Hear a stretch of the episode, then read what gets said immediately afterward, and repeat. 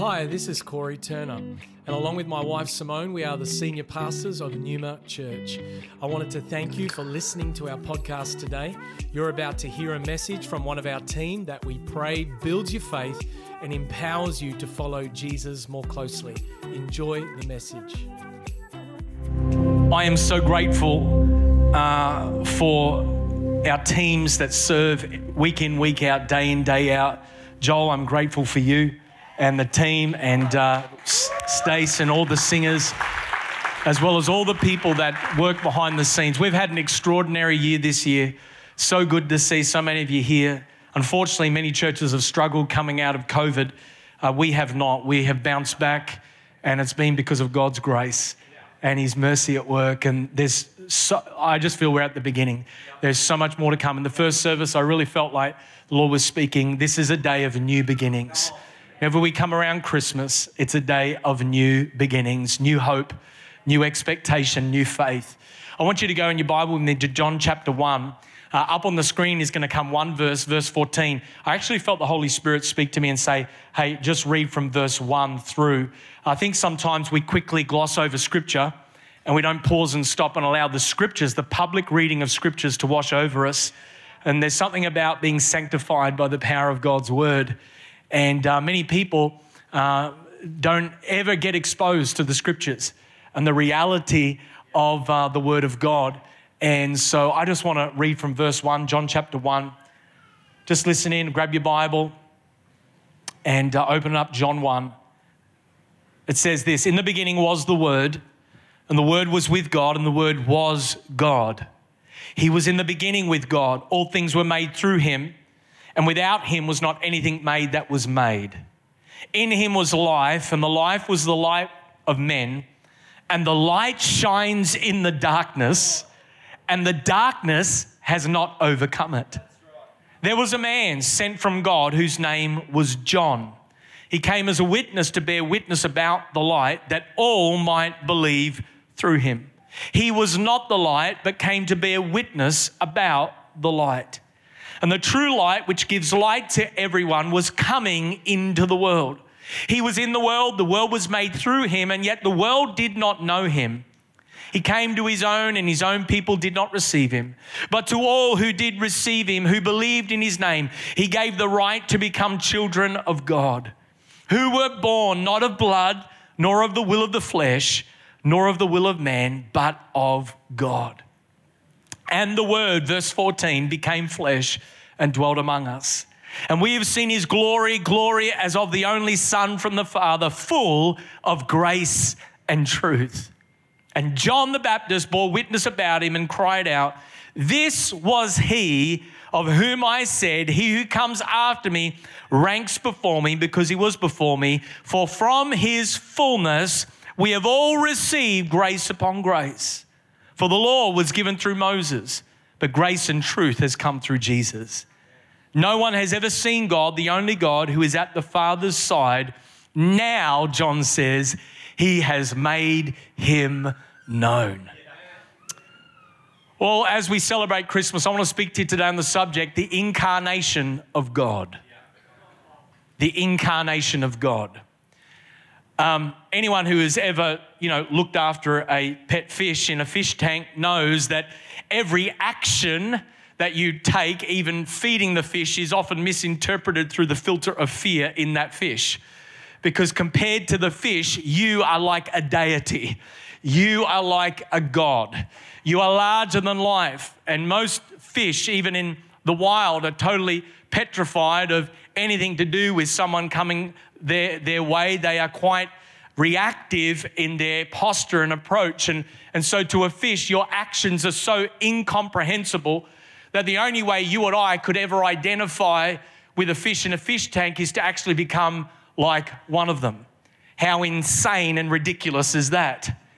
And yet, a human becoming a fish fails in comparison to the God of all the universe and the God of all creation becoming a humble baby in a little manger.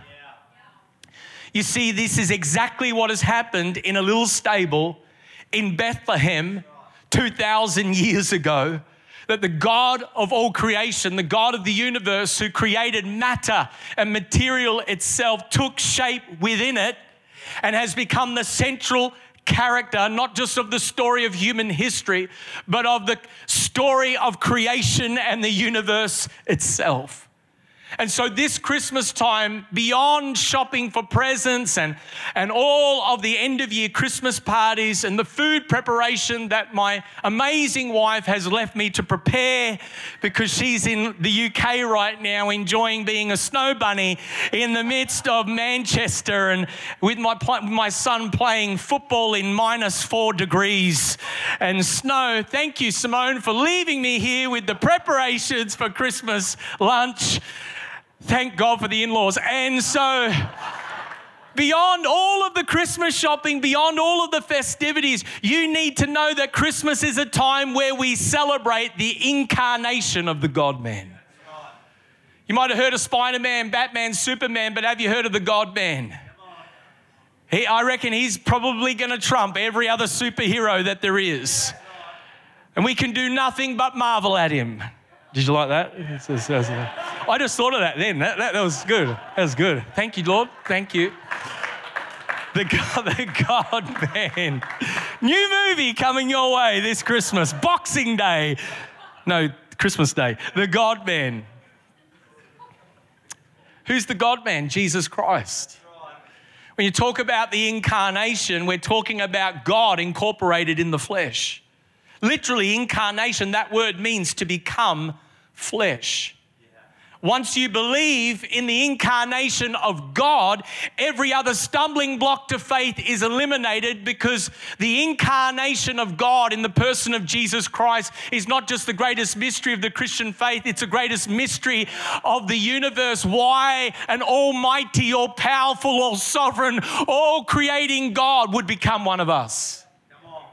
Didn't need to, didn't necessarily have to, but chose to. Why? Because apart from Him becoming like us, we would have no hope of being set free from our sin.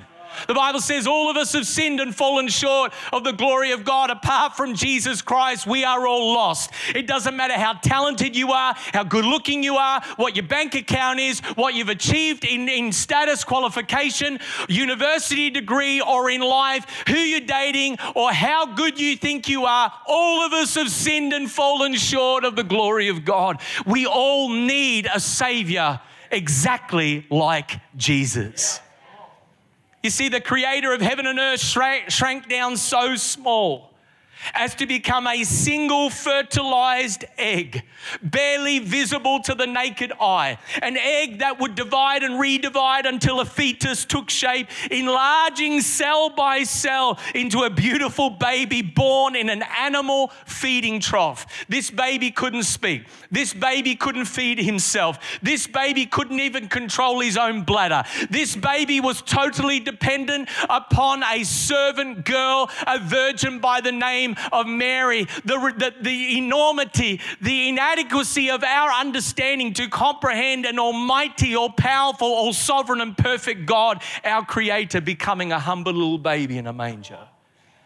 I love the Apostle Paul and how he reveals to us and reflects to us the enormity of this. Philippians 2 7, he says, Though he was in the form of God, he did not count equality with God a thing to be grasped. But God made himself nothing, taking the form of a servant, being obedient to the point of death, even death on a cross. You see, Jesus Christ is not just a glorified historical figure. It's not just a prophet according to some faiths and religions. He's not just a great teacher or a philosophizer. He's not someone who is a great example for CEOs to follow in their businesses on principles of leadership. Jesus is not a self help option in life.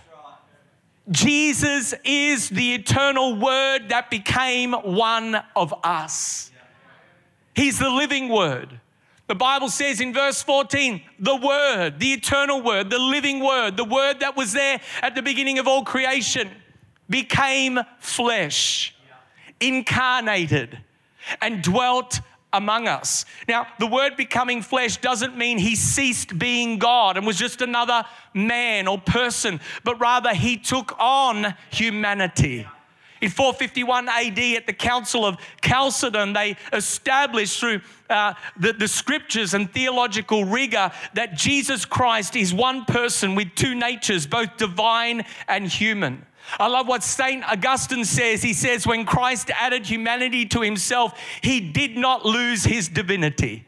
No, he came as God himself to identify with us, to rescue us, to show us that he is the way, the truth, and the life. He was light, and the darkness of this world did not overcome him then, does not overcome him now, will not overcome him in the future because He is life, He is light, He is the very living word it said itself. In Genesis 1 3, God said, Let there be light, and there was light. When the word comes, it changes everything. The entrance of His word brings light.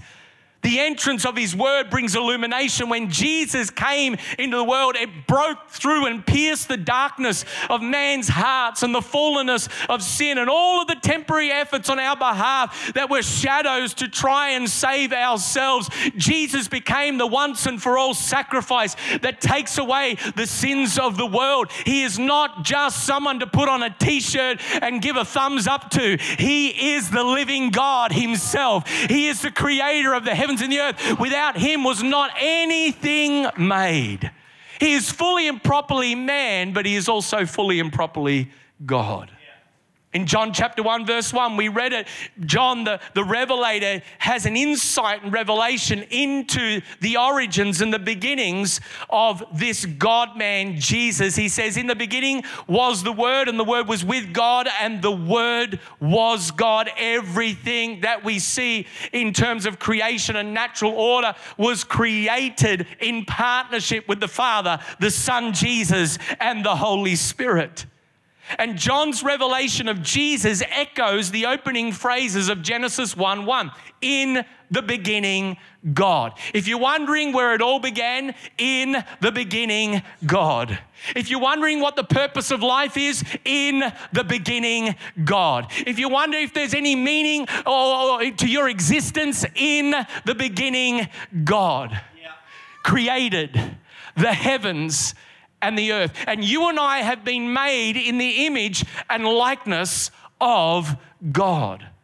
You see, just as Jesus existed in eternity past with God at the origin of all life, so too we read in the Gospels Jesus walked on earth as the eternal living Word.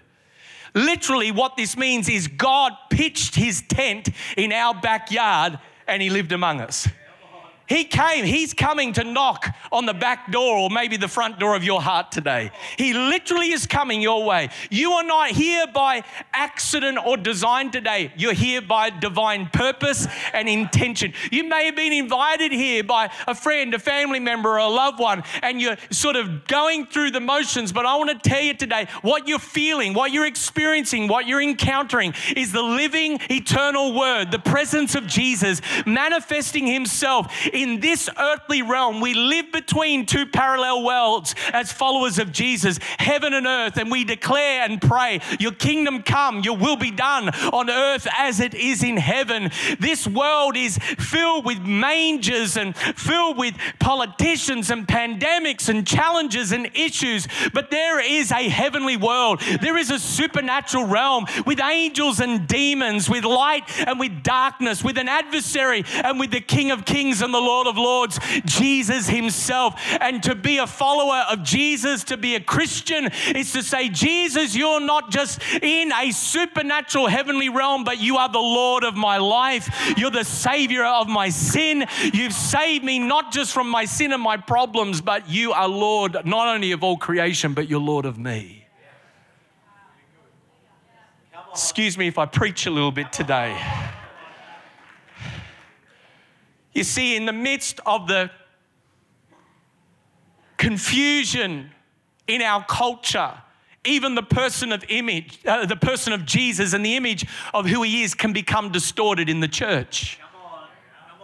And we think he's just our best friend, or, or we think that he's a ritual, or we think that he's an outfit, or he is, you know, a clerical collar, or we think that he's some form of formality. No, he's a real person. That's why you see people with extreme acts of demonstrations of worship, not to perform, but because their hearts are being captivated yeah. Yeah. by the person of Jesus through the person of the Holy Spirit, ministering Jesus and his salvation into our hearts. You see, because Jesus, the Word, became flesh and dwelt amongst us, Jesus is both like us and he's unlike us. Firstly, Jesus is like us in every way. Many people's idea of God is a, a, a big angry judge with a big stick. And the moment that you do something wrong, the judge comes and whacks you on the, has a cosmic whack on the backside. And uh, many people live in fear of God as judge. No wonder you don't want to be intimate with Him or get up close and personal with Him. Who wants to get up close and personal with an angry judge who just judges you? That's not who our God is. The Word became flesh and dwelt among us means that Jesus can identify with you and I in every way. He feels the pain that we feel, He knows what it's like to be betrayed by those closest to him. He knows what it's like to feel lonely. He knows what it's like to feel physical pain. He knows what it's like to be tempted in every way. As a full and proper man, he was tempted sexually. He was tempted to be angry, to be bitter, to harbor unforgiveness. If you think that you can't connect to God, oh, no, you can because He's very much experienced what you and I have experienced. He knows what it's like to be forsaken and feeling forgotten. Talk about cosmic forsakenness. But on the day he hung upon that cross and took your sin and my sin upon himself, he said, My God, my God, why have you forsaken me? He was forsaken so you could be forgiven. The God of all creation didn't deserve anything, was innocent, and yet he took it upon himself. Why? Because he loves you. He's inviting you into an intimate and personal relationship with you today.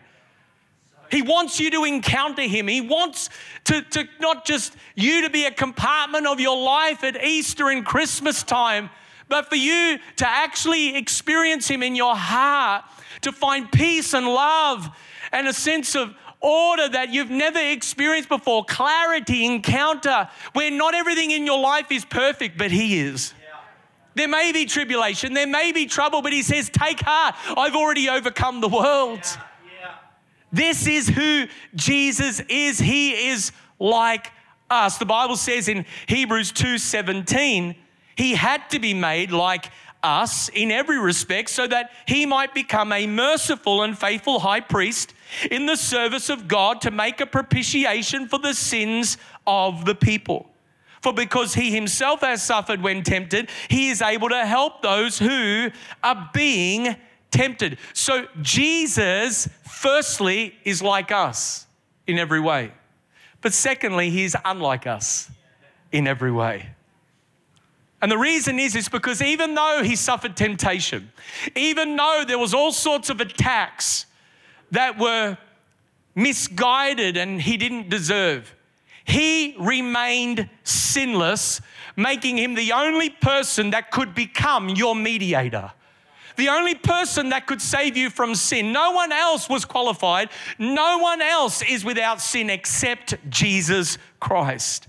1 Timothy 2 5 says, There is one mediator between God and men, Jesus Christ, who gave himself as a ransom for all. In fact, in Hebrews 4:15 it says, We don't have a high priest who is unable to sympathize with our weaknesses, but one who in every respect has been tempted as we are, yet without sin. And let's know they're important words.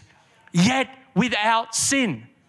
So he's like us in what he's faced, but he's unlike us because he is without sin.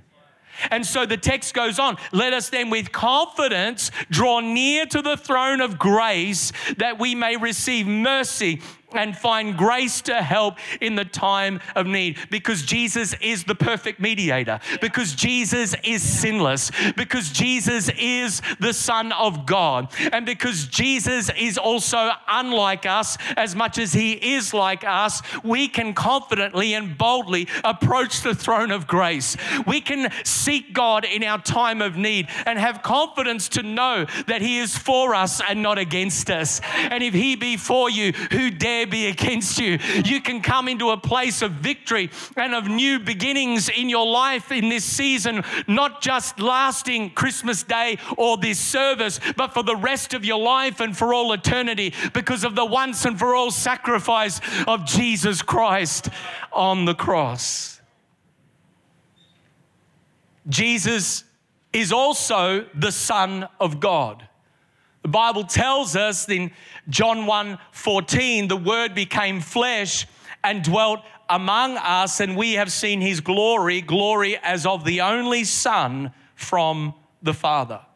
Now, if you've ever find yourself reading through the um, birth of Jesus and the account in what we call the synoptic gospels Matthew, Mark, and Luke, you'll encounter details surrounding Jesus' birth. You'll encounter Mary, the mother of Jesus, who was a virgin who had an encounter with an angel. And the angel said, You will be with child, the Holy Spirit shall overshadow you. You'll conceive a child, and his name will be Jesus. And he was communicating to Mary that she would be the mother of the Messiah. Talk about an encounter. Talk about a word. And she believed in her faith and in her innocence unto the word, and it became a reality in her life. Then you have Joseph, who finds that his betrothed is pregnant, and he thinks there's been foul play. And Joseph isn't going to divorce her quietly, but he has an encounter with an angel in a dream that actually gets his attention and says, No, this is from the Lord. And so he commits himself to faithfully honoring the word of the Lord and the encounter and raising Jesus as his own son. I thank God for Mary, but I thank God Joseph hung around. I thank God that Joseph actually had enough intimacy with his heavenly father and an encounter that actually he had enough reverence and holiness and fear of God that actually caused him to say, I'm going to stay and I'm going to honor the word of the Lord in my life and I'm going to raise this son as my own. And so you read details. You, you read about the hotel manager who had a brain fade with the Messiah. How'd you like to be the innkeeper, the hotel manager who had no room for Jesus? We say, oh, that's so, that's so terrible. It's so disgusting. But how many of us have no room for the King of Kings and the Lord of Lords in our own lives? How many of us put up a no vacancy sign every day we wake up, every night we go to bed, every week of our lives because we're too busy having, you know, paying bills and living life and going to parties and living the dream that we've got? No, we're just like that hotel manager. We put up a no vacancy sign. Oh, Lord, today there's a vacancy sign. Oh, God, in my heart, come and dwell with me and me with you. I want you to come and establish your purposes in my life. Let this be a church that always has room in the inn of our hearts and of our services for the presence of Jesus. That's what we were encountering earlier the reality of the presence of Jesus. We didn't, this is not a church where you're just a two song sandwich, come in, get burped at the back door, go out and live your life. No, this is a church where the river flows and we're going where the river is going. Even in my ministry, my preaching, I don't preach just all the formality of liturgy and notes, and I'm going where the the Holy Spirit is leading us. Why? Because that's who Jesus is. He's a real person who's not trying to control you, but he wants to empower you to actually follow him. In the gospel account, we have a stable, we have animals, we have a manger, we have shepherds who encounter angels declaring and announcing the birth of the Messiah. We have three wise mystics who are fully loaded, and they come with gold, frankincense, and myrrh, uh, estimating, interpreted to be thousands, if not millions of dollars, coming and blessing the presence of Jesus, the person of Jesus. There are all sorts of details in the first three Gospels Matthew, Mark, and Luke, but in the Gospel of John, there's no details, there's just one big idea Jesus is the Son of God. And apparently that's enough. He's a chip off the old block. You ever heard that saying? Oh, you're a chip off the old block. And depending upon your experience and honor for your father, maybe that may be good or bad. For me, it's a good thing because everyone loves my dad. So that, that's a good thing, right? But I honor my father, I honor who he is, but there's no one like your perfect heavenly father. Jesus was an exact representation of his heavenly father. If you want to know who, what God is like and who God is, look at Jesus.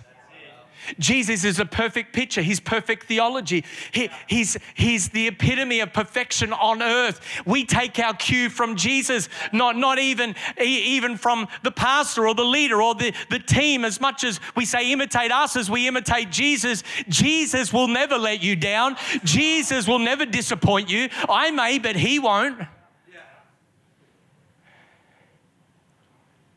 You see, when Jesus was baptized, the Bible says the heavens were open, the Holy Spirit descended, and the Father declared Jesus' birth certificate to all of the cosmos This is my beloved Son in whom I'm well pleased. In John 14, 8, Philip said to Jesus, Show us the Father, it'll be enough for us. And Jesus is like, Have you been hanging around me at all? Like, do you know who you're dealing with? Jesus said, Whoever has seen me has seen the Father. See, of all the reasons that Jesus came to us, seek and save the lost, destroy the works of Satan and all the powers of darkness, to give us a brilliant picture of what the kingdom looks like in action, of all the reasons that Jesus came to us, one of the foremost themes that keep running through the Gospels is Jesus came to give us a completely perfect and accurate picture of who our Heavenly Father is. So when we look at Jesus, we see our Heavenly Father. In fact, in Hebrews 1 3, it says, Jesus is the radiance of the glory of God and the exact imprint of his nature, and he upholds the universe by the word of his power. Literally, the molecules of your body are being held together right now by the word of his power. It's very fascinating to see humans get angry at the person who's holding the molecules of their body together by the power of his word. So many people live their life when trouble and hardship comes their way, they get angry at God, bitter. They rage, wave their fist at God. They do a John Cleese, thank you, God, thank you very much. It's a Fawlty Towers image that just came to mind. And so many people stay distant from church, they stay distant from God because of hurt. And they, it's amazing how the greatest deception of the enemy is to convince everyone that all the problems in their life is on God.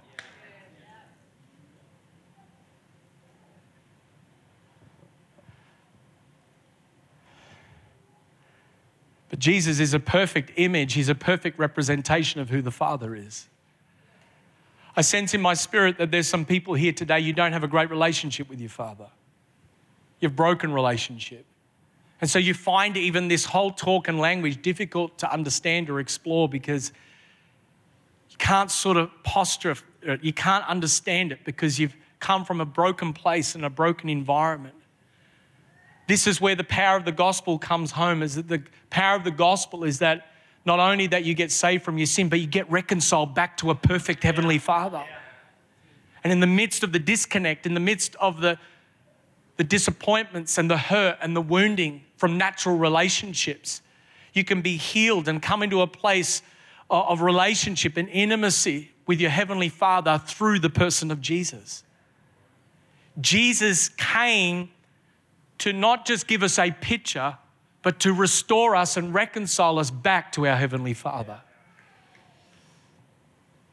Not only that, Jesus is grace and truth personified. The Bible says that we've seen His glory. Glory is of the only Son from the Father, full of grace and truth. So, of all the awesome characteristics ascribed to God, grace and truth were present in the life of Jesus. Now, a lot of people in our culture don't understand grace because we live in a culture that says you get what you deserve. So that can either lead to real brokenness and woundedness, or it can lead to pride and arrogance. Because based upon your performance, based upon what you've earned, studied, and done, many of us equate our significance and our value and our worth based upon what we deserve or don't deserve. And so many of us in this room, even you may have attended church your whole life, but you don't feel you deserve God's grace, and so you live under the perpetual weight of condemnation, intimidation, and shame because you've done so many supposedly bad things, hurt people, that you live with this guilt, and so it distances you from the presence of Jesus. You don't want anything to do with him. It's like my grandfather. I took my grandfather we were at a church service back in the day, and I invited him to come down the front with me to make a decision to follow Jesus and ask for forgiveness. He said, I, I could never do that. I've done too many bad things. This mindset, I don't deserve it. Come on. Come on. Listen, that's the point of the gospel. None of us deserve anything. It's all by grace. You're saved by grace through faith in Jesus even while we were still sinners, Christ died for us. It's not based upon whether you deserve it or don't deserve it. You can't do anything. You, even on your best day and getting everything perfectly right, God's not going, okay, you've earned it now. You've still fallen short and sinned. You've still fallen short of the glory of God. You still need a Savior. Is this helping anyone today?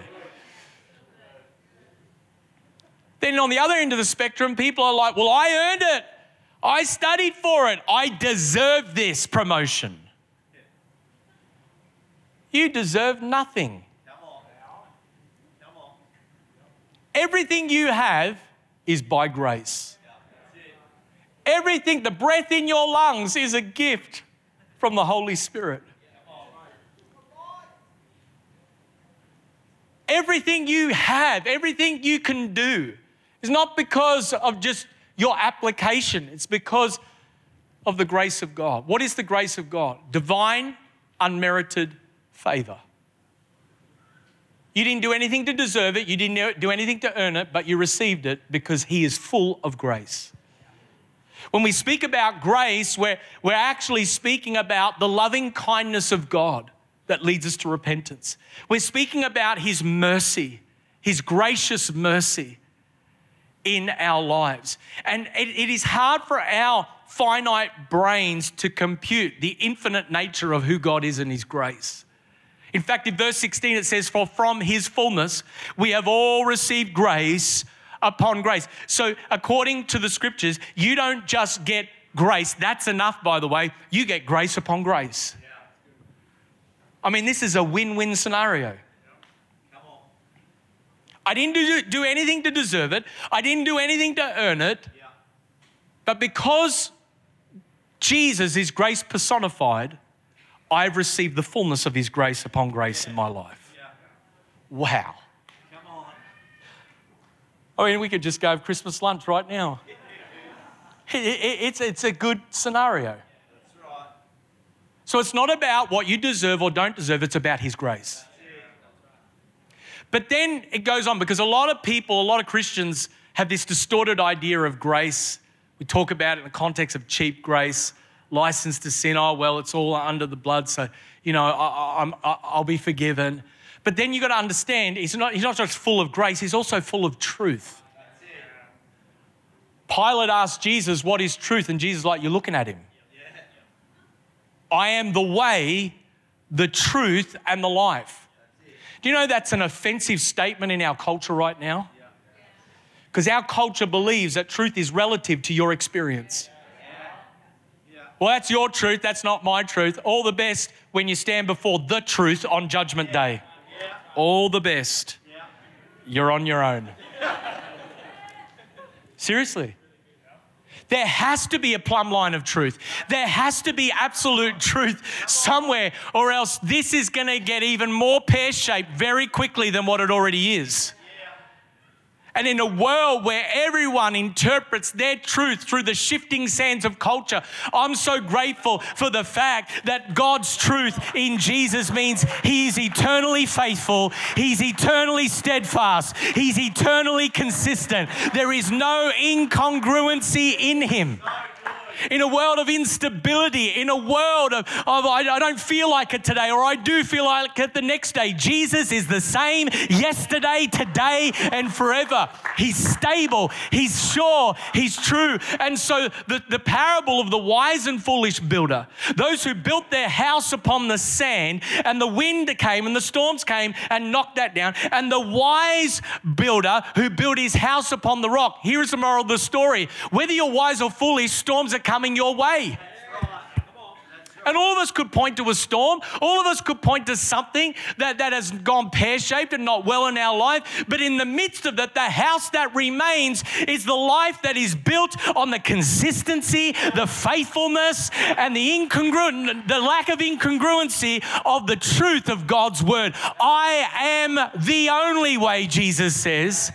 I am the only truth and I am the only life. So that means if He's the way, the truth, and the life, I have got to find my way and truth and life in Him. Not in the media, not in my feelings, not in what the popular ideology of the day is, but in the truth.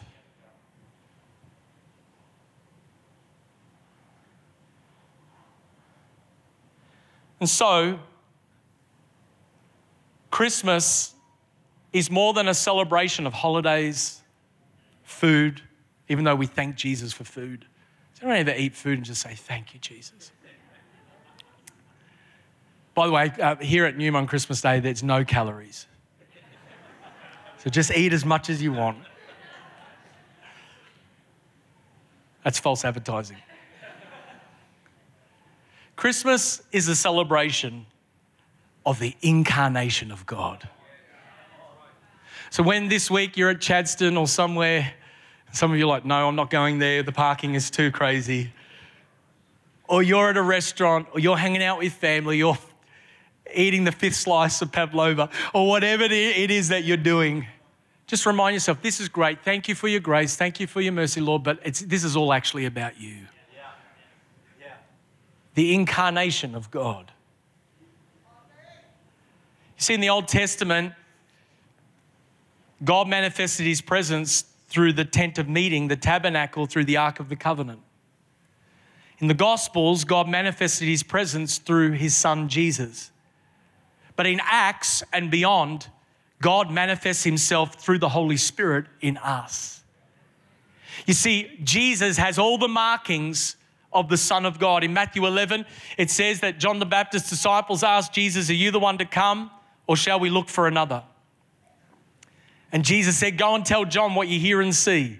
The blind see, the lame walk, the lepers are cleansed, the deaf hear, and the dead are raised. Every one of Jesus' works, every one of Jesus' miracles is a sign and a wonder to who Jesus is. And it's the reason why we as a church, and me as a believer and a, Christian leader, contends for the fullness of the power of the Holy Spirit to manifest in the earthly realm in our lives. It's a reason why we can point to 10 cancer patients over the last 17 weeks being totally healed of tumor, tumors and cancers in their blood and in their body. It's one of the reasons why we can point to someone with no optic nerve in their left eye that has had their left blind eye open. It's a reason why that we can point to someone who had deaf ears, now their ears are being opened. It's a reason why we can give you story after story, testimony after testimony of people's bodies and lives transformed and changed by the reality of the Holy Spirit Spirit because without the incarnation of God in human form in the person of Jesus, none of this is actually a reality. It's simply a figment of our imagination. But because of the incarnation of God, the Word became flesh and dwelt among us. I can have hope to believe that even in the midst of the contradictions, even in the midst of the challenges, even in the midst of sicknesses and doctors' diagnosis, there is a God who is faithful. There is a God who is consistent. There is a God who wants me to come into a living, breathing encounter with Him that will not just change my body, but will change my eternity. This is the fullness of the gospel. This is who Jesus is. And this is what Jesus has promised. He said before he ascended to the Father, Behold, I will be with you always, even to the end of the age. How is that possible? It's through the person and power of the Holy Spirit. Thank you for joining us for this message today. We don't assume that every person listening has a personal relationship with Jesus Christ. And so today, we invite you to begin following Jesus as your Lord and Savior. The Bible teaches that every one of us has been created for a relationship with God. Sin has separated us from that relationship, but God loved us so much that He gave us His one and only Son, Jesus Christ. Jesus lived, died, and rose again, conquering sin, Satan, and death itself. If we believe in our hearts that God has raised Jesus from the dead, and we confess with our mouth that Jesus is Lord, we will be saved. So if you are ready to pray in faith, turning away from your sin and believing in Jesus for your salvation, please pray this prayer. Dear Jesus, I believe that you are the Son of God, and I ask you to forgive me and cleanse my heart from all of my sin. I receive by faith the free gift of eternal life, and I ask that you would fill me with the Holy Spirit. I thank you that I am born again as a child of God and that you have made me a new creation in Christ Jesus. In Jesus' name I pray, Amen. If you have prayed that prayer for the first time, we would love to know and help connect you to a local church in your area. You can contact us on our website, numa.church. Thank you for listening.